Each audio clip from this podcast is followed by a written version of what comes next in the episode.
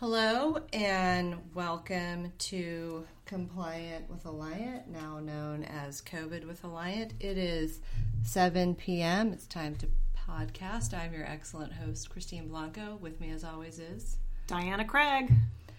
And I am showing my age and my coronavirus related insanity um, with that reference, if you can pick it up. Today, we are going to talk with you guys about Families First Coronavirus Response Act. We have a lot to say about that, but before we get there, I want to talk about what we're also going to talk about later. Sorry, it's been a long day. Um, furloughs and leaves and the WARN Act and COBRA and cafeteria plan changes. And so that is top of mind for so many employers, and we are going to hit that as well via a written piece and also a podcast. Okay, so that's where we are right now. At this point, I'm going to turn it over to Diana, and she's going to level set on on some of the Families First provisions, and then we're just kind of volley back and forth on a number of questions that we've been receiving from employers that we think would help a lot of you work through this. Thanks so much, Chris. Um, the Families First Coronavirus Response Act was obviously a huge piece of legislation, um, and there's a lot to talk about within that act. And we've been getting just hundreds of questions. And what we wanted to really do today was yes, I will give you a little bitty level set. So if you are just joining in now on the Families First Coronavirus Response Act, we can take Welcome. it. we can take you from here and you can run with it. But I want to hit probably about 15 of our most common FAQs. We think if you can sit with us today through these FAQs, we will most likely answer your question. Um, so, that little introduction aside, here is my really quick level set. So, we know the Families First Coronavirus Response Act, which I'm just going to start calling the Act, is effective April 2nd and it ends December 31st and it has two really key pieces for employers. So basically, it requires employers with fewer than 500 employees, and again, public agencies and other entities with one or more employee, to do two things. One, provide 80 hours of paid sick leave for immediate use for six COVID 19 related purposes. And then number two, offer up to 12 weeks of FMLA leave for school closures or where childcare is not available again as a result of the COVID 19 crisis. And this is for employees after 30 days of employment. Our first 10 days of this expanded family leave are unpaid, and the remaining potentially 10 weeks are paid leave. So uh, that's my little level set. I've been Great. getting a ton of questions on coverage, who's in, who's out. Chris, do you want to a- answer those questions? I sure do. And before um, before I go there, I wanted to just clarify um, a question I'm getting a lot often is a, is, is a better term there. Um, what's going on with employers with 500 or more? Are there any applic- is there any application here? And the answer is no, there isn't. And I've been getting the question, well, why not? And you know, we can debate that until you know our, we are blue in the face. And I think there's a number of reasons potentially why understanding this legislation was so fast to um, to the president's desk, and so what we need to remember is that we are focused on those with fewer than 500 as it relates to these provisions. So, with that, let me talk through some of the exceptions, and I'm just going to run through questions as we have received them.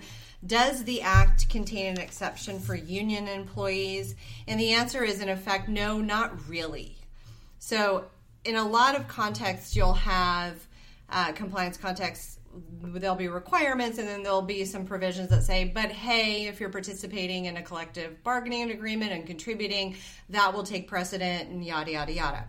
And here what the act provides is that if you are a party to a multiple employer collective bargaining agreement as an employer you can satisfy your obligations by way of that collectively bargained agreement in addition to whatever paid leave provisions you may already be providing under the terms of that agreement. So there's no real exception here. It's just the mechanism by which you do that. So those of you with significant collectively bargained employees in your population don't really have any sort of protection there that's different. So you'll want to talk to your union partners in that regard.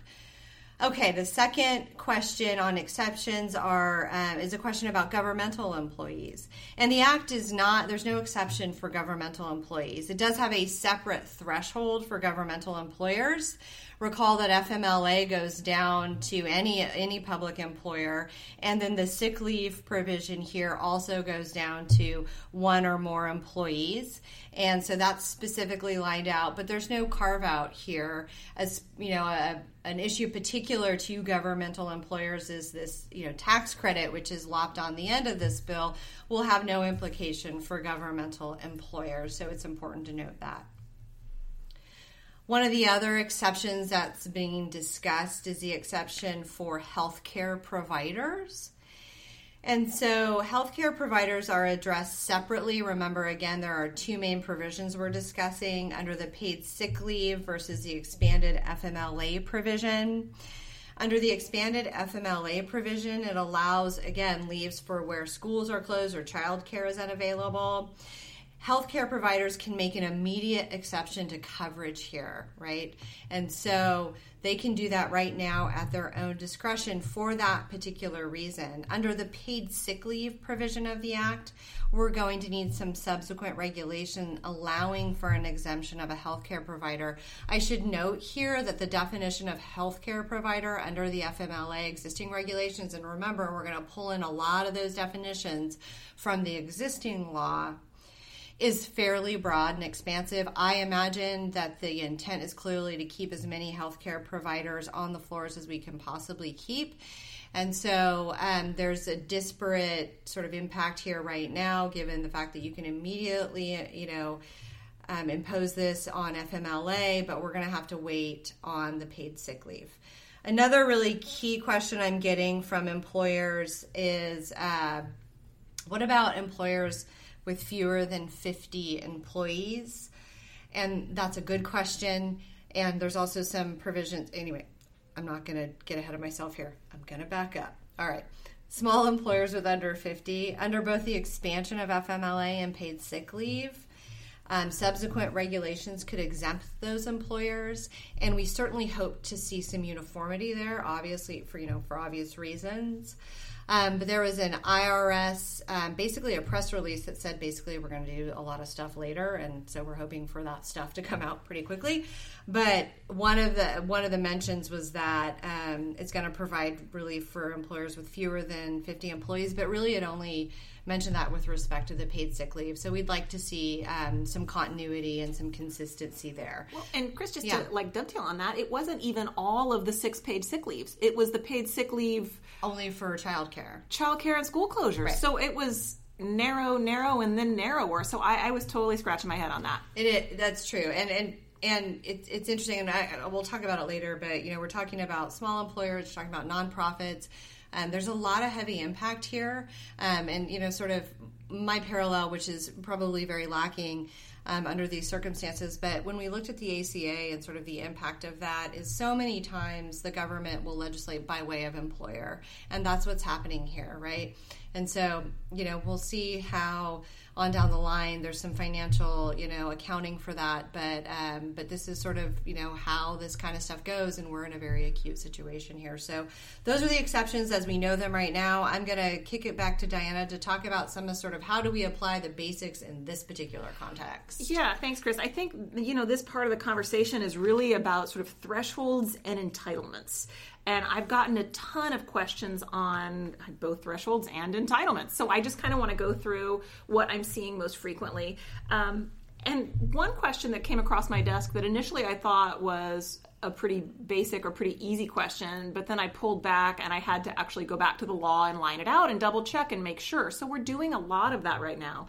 And that question was Does this new FMLA employer threshold of the fewer than 500 employees apply to all of our FMLA leaves now or just this new public health emergency leave? Um, and then the second, or I guess, you know, related part is what about the new FMLA employee eligibility criteria? And that's the um, 30 days of employment. Does that now apply across the board? So both of those are no. So the the new threshold for employers and the new threshold for employee eligibility, these only apply to this new or expanded FMLA leave which is just again available for school closures where child or where childcare is not available as a result of the COVID nineteen crisis. So that that one's that in a nutshell. But believe me, I, I did go back and double check on that one. Um, another one that I got that um, I think it again it raises a lot of really interesting and complicated issues is what if an employee has already exhausted their full 12 weeks of FMLA leave? So here it, it's not 100% you know clear in the law as drafted, but what we can tell you is that this is a brand new leave provision. It's a brand new leave entitlement. It is effective on April 2nd.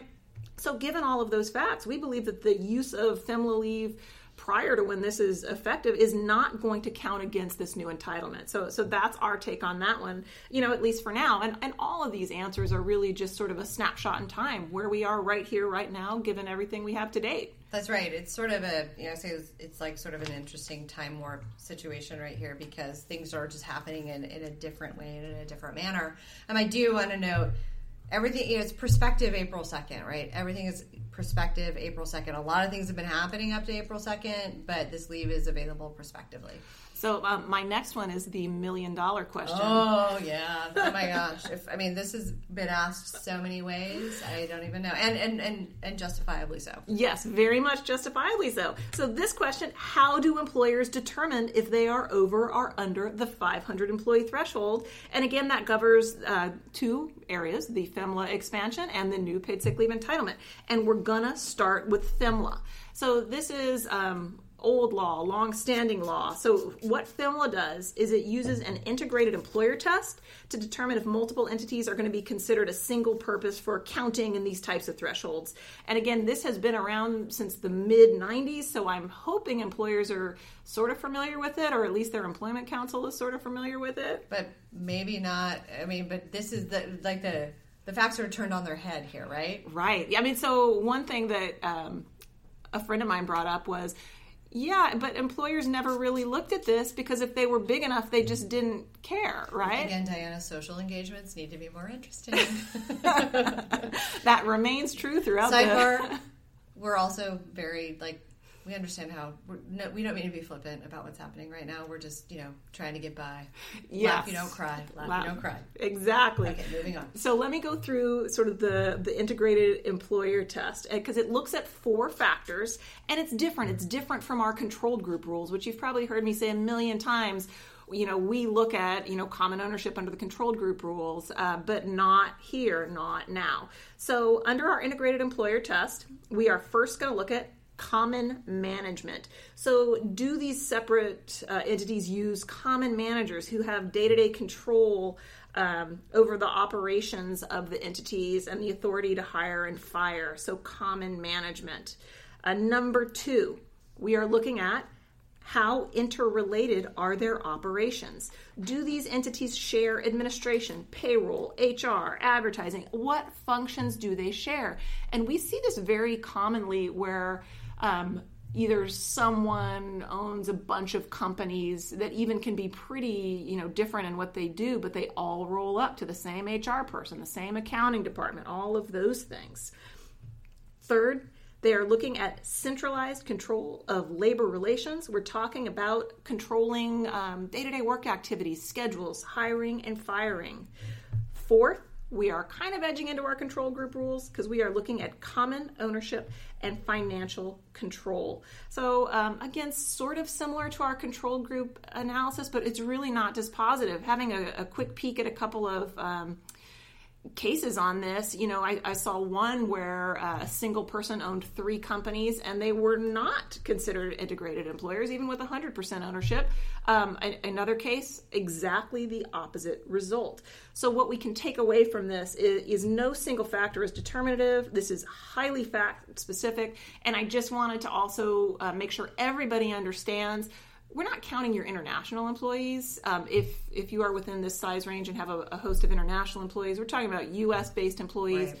employees in U.S. territories, and that's going to be, I think, key for some employers. And I think to Diana's point, before we move on, um, as your benefits broker and your compliance consultants who um, who support you in that regard, when you, we have a facts and circumstances test, and you want to know a yes or no answer, and we understand that. Uh, but it can be really difficult for us to get there for you, and it's why we'll always say, "Hey, this is maybe what we think, but you're going to have to talk to your counsel about that." So, um, so if you haven't made this determination on your own, we're happy to weigh in, but you also may need to engage um, employment law counsel. Well, and what's interesting here is the risk is that you over aggregate exactly. outside of the 500 employee threshold. And exactly, and that's where you need to understand, right? Like, where is your risk here? If you're looking at, are we over 500 so that we don't have to do this? That's where things may get a little wonky for you. Yeah, I mean it's a little a little tricky, and we're to need some some additional guidance on about it. paid sick leave. No, okay, that's that is part interesting. okay, part two of my million dollar question, and the question that has been driving Chris and I crazy. Yes, absolutely. I, I was to say for six months or so, but this just passed, right? Again, it's a time warp. Yes. okay, so part two of my million dollar question: How do you determine if you are over or under? The 500 employee threshold for purposes of the new paid sick leave provision. So, what's interesting about this um, is that this new paid sick leave provision it appears to really just sort of fold into the FLSA Fair Labor Standards Enforcement Act, and that doesn't really have a counting threshold. It doesn't have um, a mechanism like we're used to seeing in other laws. It's got a bunch of stuff on joint employment, but that is actually not very practical when it comes to trying to you know figure out if two entities are related enough to aggregate their counts. Exactly. But the one thing I will tell you is we've had a little bit of sort of um, I guess it would be just sort of con- a little bit of consensus among the legal practitioners in this area that they think it's going to be an integrated employer test. They think it's going to be the same sort of analysis we just went through at length for the FMLA provision. And that would obviously be helpful. And I was, you know, again, to Diana's point, we've been wrestling with this and we've seen a lot of reports on you know joint employer and i've just not been happy with that analysis and so to under we to, to talk to one of our partners you know we trust about perhaps the integrated employer test is going to apply across the board um, we're certainly hopeful for that and and again this isn't effective until April 2nd, which is a world away in terms of guidance, and I and I hope that the agencies hit that specific point right out of the gate. Yeah. Do you want to tackle some ugly integration oh, issues? Yeah. You mean coordination? Oh yes, yeah, yeah okay. coordinating the two. Um, I don't, but I will. Um, so coordination is another one of those really sticky topics because you know you're sort of interlocking all of these different concepts and layering on what do you have to do, and and so the question. Let's talk about the first question: How do the FMLA expansion here and the paid sick leave provision in the Act coordinate? and you know not to bury the lead they coordinate very specifically and explicitly in the statute because recall that the fmla expansion is only for the need for leave due to a school closure where child care is unavailable as a result of this crisis there is also a single reason under the paid sick leave provision for leave for that same particular purpose, right? So then paid sick leave have, has its other five reasons that would not necessarily be the same as the FMLA. And so what you can do if you are taking the leave, the FMLA leave for that purpose, and you have 10 days that are unpaid, you can then sub in that paid sick leave. It is no coincidence that the paid sick leave is 80 hours for full time employees, which equals generally two weeks, which is 10 working days, which is the elimination period, you know, for lack of a better term, under the FMLA expansion. So that's how those two things would interlock here for somebody who maybe was not in a vacuum eligible for anything else. Now, we know that is not always the case. Often there are uh, a, host of other benefits or insurance that may play a role here. So, can an employer require the use of other PTO in lieu of the new paid sick time or during the expanded FMLA?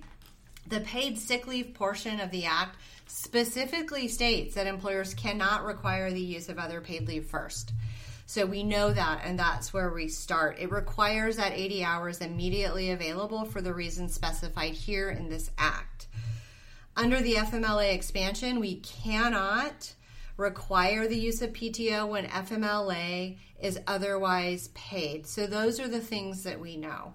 Now, remember where you're not getting 100% pay from, let's say, FMLA. So in the beginning with paid sick leave, you get 100%. Yeah, 100% on. Um, on the on the first three. Yeah, it's a hundred percent on the first three. and two thirds on the bottom three, which the bottom. are the care for others. the care for others. So under so that would be we're going to just talk this through in real time. Welcome to our world. So my understanding is you get hundred percent if you're going to take the paid sick leave to care for your kid for or no, is it- we're at two thirds. Yeah, let me let me just do do a quick thing on Yeah, that. So paid you. sick leave, there are it, six possible reasons. The first is if you have an employee who's subject to a governmental quarantine, hundred percent pay. The second one is if the employee is under the directive of a healthcare provider to self quarantine, hundred percent pay. Your own. Your own medical diagnosis, hundred Got percent. Okay. Then we switch into the three bottom ones, which are Two-thirds. two thirds. So those are to care for a family member subject to a governmental quarantine order. And Um, the child care. Yes, but also if a healthcare person, a, provider has told them to self quarantine. Next one up is if a school or place of care is closed. it. And the last one's really weird. It's it's um, Oh, this other other substantially substantial- similar yeah. conditions specified by HHS. So that one, that Got it. last one, we're not worrying about that till HHS specifies something. But really, those bottom three are the two thirds events. Okay, so then on that note, thank you, Diana. Um, what you're looking at here is if you have you're using the paid sick leave and the FMLA expansion to stay home and care for your child, you can top off with PTO and that for that entire period of time if the employee wants to, if the employer wants to allow that. Um, but again, you cannot require the use of paid or PTO with the paid sick leave or the paid FMLA. Um, and, but again, you can always top off. Now, I wanted to hit some STD, some short term disability issues before I go on to another um, coordination provision. Short term disability, let's pull back. Let's remember why we would be receiving short term disability, what makes us eligible for that, our own disability, including potentially, you know, COVID related illness. So there's only one provision in the Paid Sick Leave Act that allows you to take leave, and that's your own illness, right? And that comes at 100%. It's one of the few that come at 100%, as Diana just noted. The top we look we think about them as the top three and the bottom three. So if you're taking paid sick leave and you get 100% pay during that time, your STD plan is likely coordinated in the way that you're just not going to get benefits out of the terms of that plan. Now, when that ends after the 80 hours or two weeks, the STD plan could likely kick in. Now, we have a whole practice line here at Alliant, um, our ADL practice, that are really, really in depth and knowledgeable here, and they have their own pieces on this. But no, and it's also you know carrier dependent. But you would not you know coordinate those two things in the first two weeks because you're likely never going to get more than 100% of pay, right? But then STD could potentially kick in after that. So that's how those two things would interlock. There's no other reason why STD would interlock with any of the other reasons for leave, as far as you know, by my read. Now, let's talk about the new paid sick leave or expanded FMLA on a reduced schedule or intermittent basis. There's no guidance in in the Families First Act and the Act about this. Um, on whether you can use it intermittently for paid sick leave or the uh, expanded FMLA. We assume our general rules. Remember, we're defaulting, defaulting, defaulting to the FMLA existing rules. Um, but remember that the FMLA rule is specifically for you know caring for your kids for school closures or daycare related to COVID, and you're likely not going to be taking that on an intermittent basis. I mean, we all wish maybe that the schools are partly closed, but turns out they're just closed. So, unlikely for that to be intermittent. Um, same thing probably with a COVID related sick leave you're you're just unlikely to take this intermittently. However, there's nothing that we can see so far that would disallow folks to take it intermittently, and then you're working with your standard intermittent leave rules. Also, note if the employer is allowing employees to take general sick leave in an hour or several hour intervals, you would do the same thing here. So a lot of the devil and is in the details and coordination and increments like that, but we need to remember to pull back and take a practical approach on such things as intermittent leave. So, with that, I'm going to turn it over to Diana to talk more practicalities as it relates to the tax credit. Yeah, and I definitely drew the short straw on this one. I did not want to talk about tax credits. Um, but it's very, very important because when we look at this, we need to understand that employers will be made whole for providing these two paid provisions via Can I stop tax you credits. for a second? Yeah.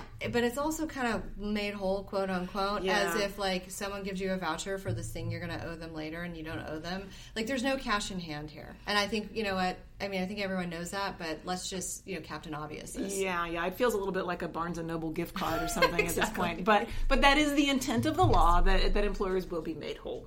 Um, and I've gotten a bunch of really good questions on this, and I'm going to start with sort of a. Um, I guess a, it's a question that's interesting where employers may be trying to be more generous. So the question was Will employers who are not expressly covered by the Act, but who want to provide this paid sick leave or leave under this new expanded um, FMLA provision, will they also be able to access these new payroll tax credits?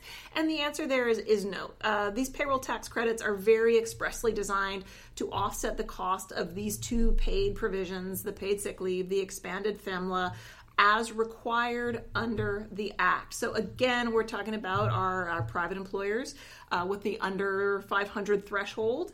Um, and then note also just that although the Act does cover our governmental employers uh, with one or more employee, those governmental employers do not get that tax credit.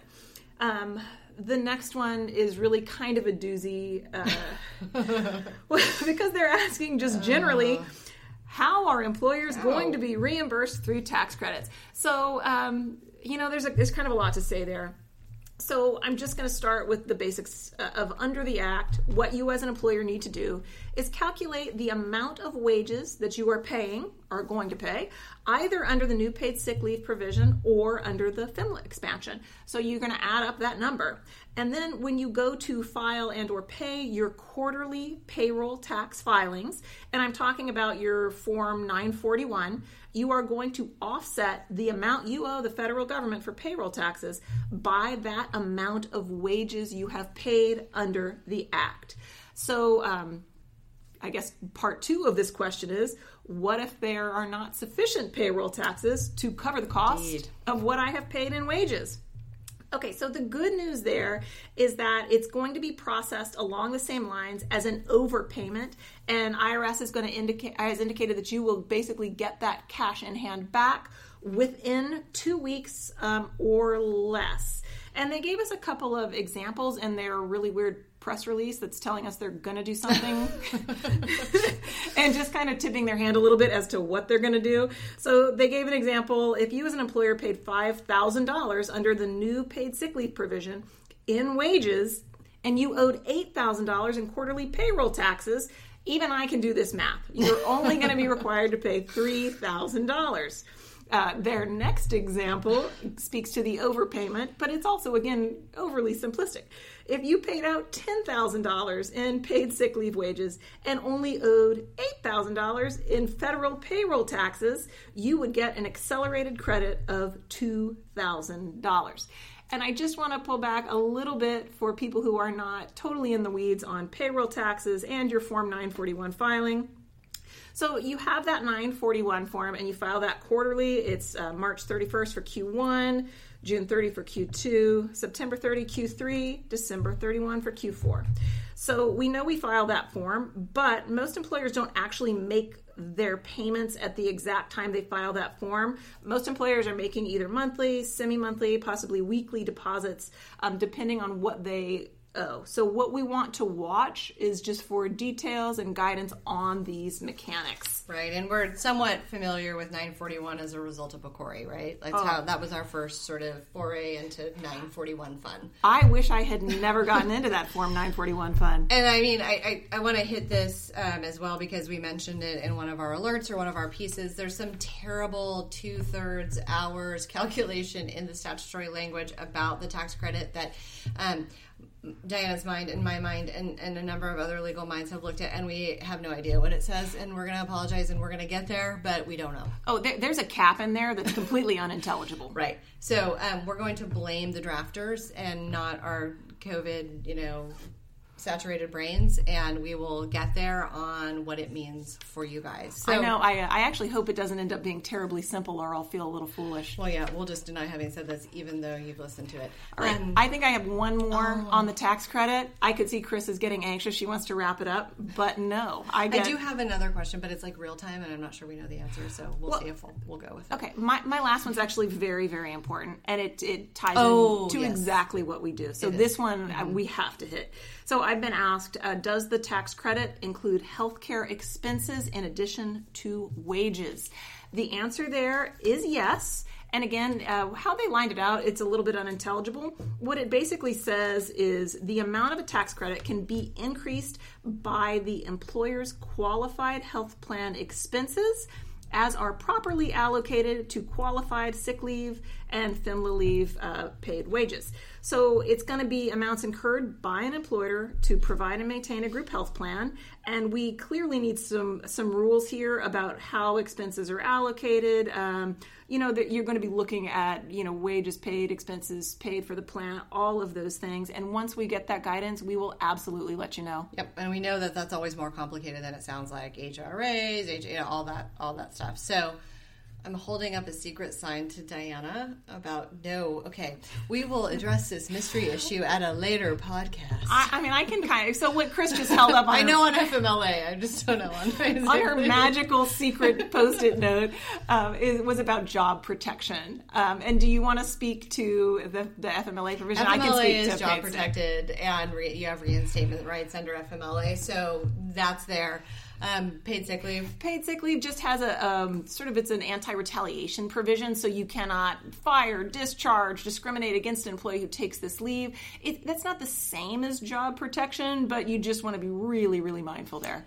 Yeah, I mean, I'm sure, again, these are high class problems in terms of reasons why you might need to lay off people. So, um, but we had to speak to that because it's an important component of, um, of the statute. So, thank you for joining us. We hope that you are staying healthy and safe and sane. We will be back with you very quickly um, with uh, the furlough leaves WARN Act fun, and we hope you stay tuned for that or rather tune in for it. Okay. Good night.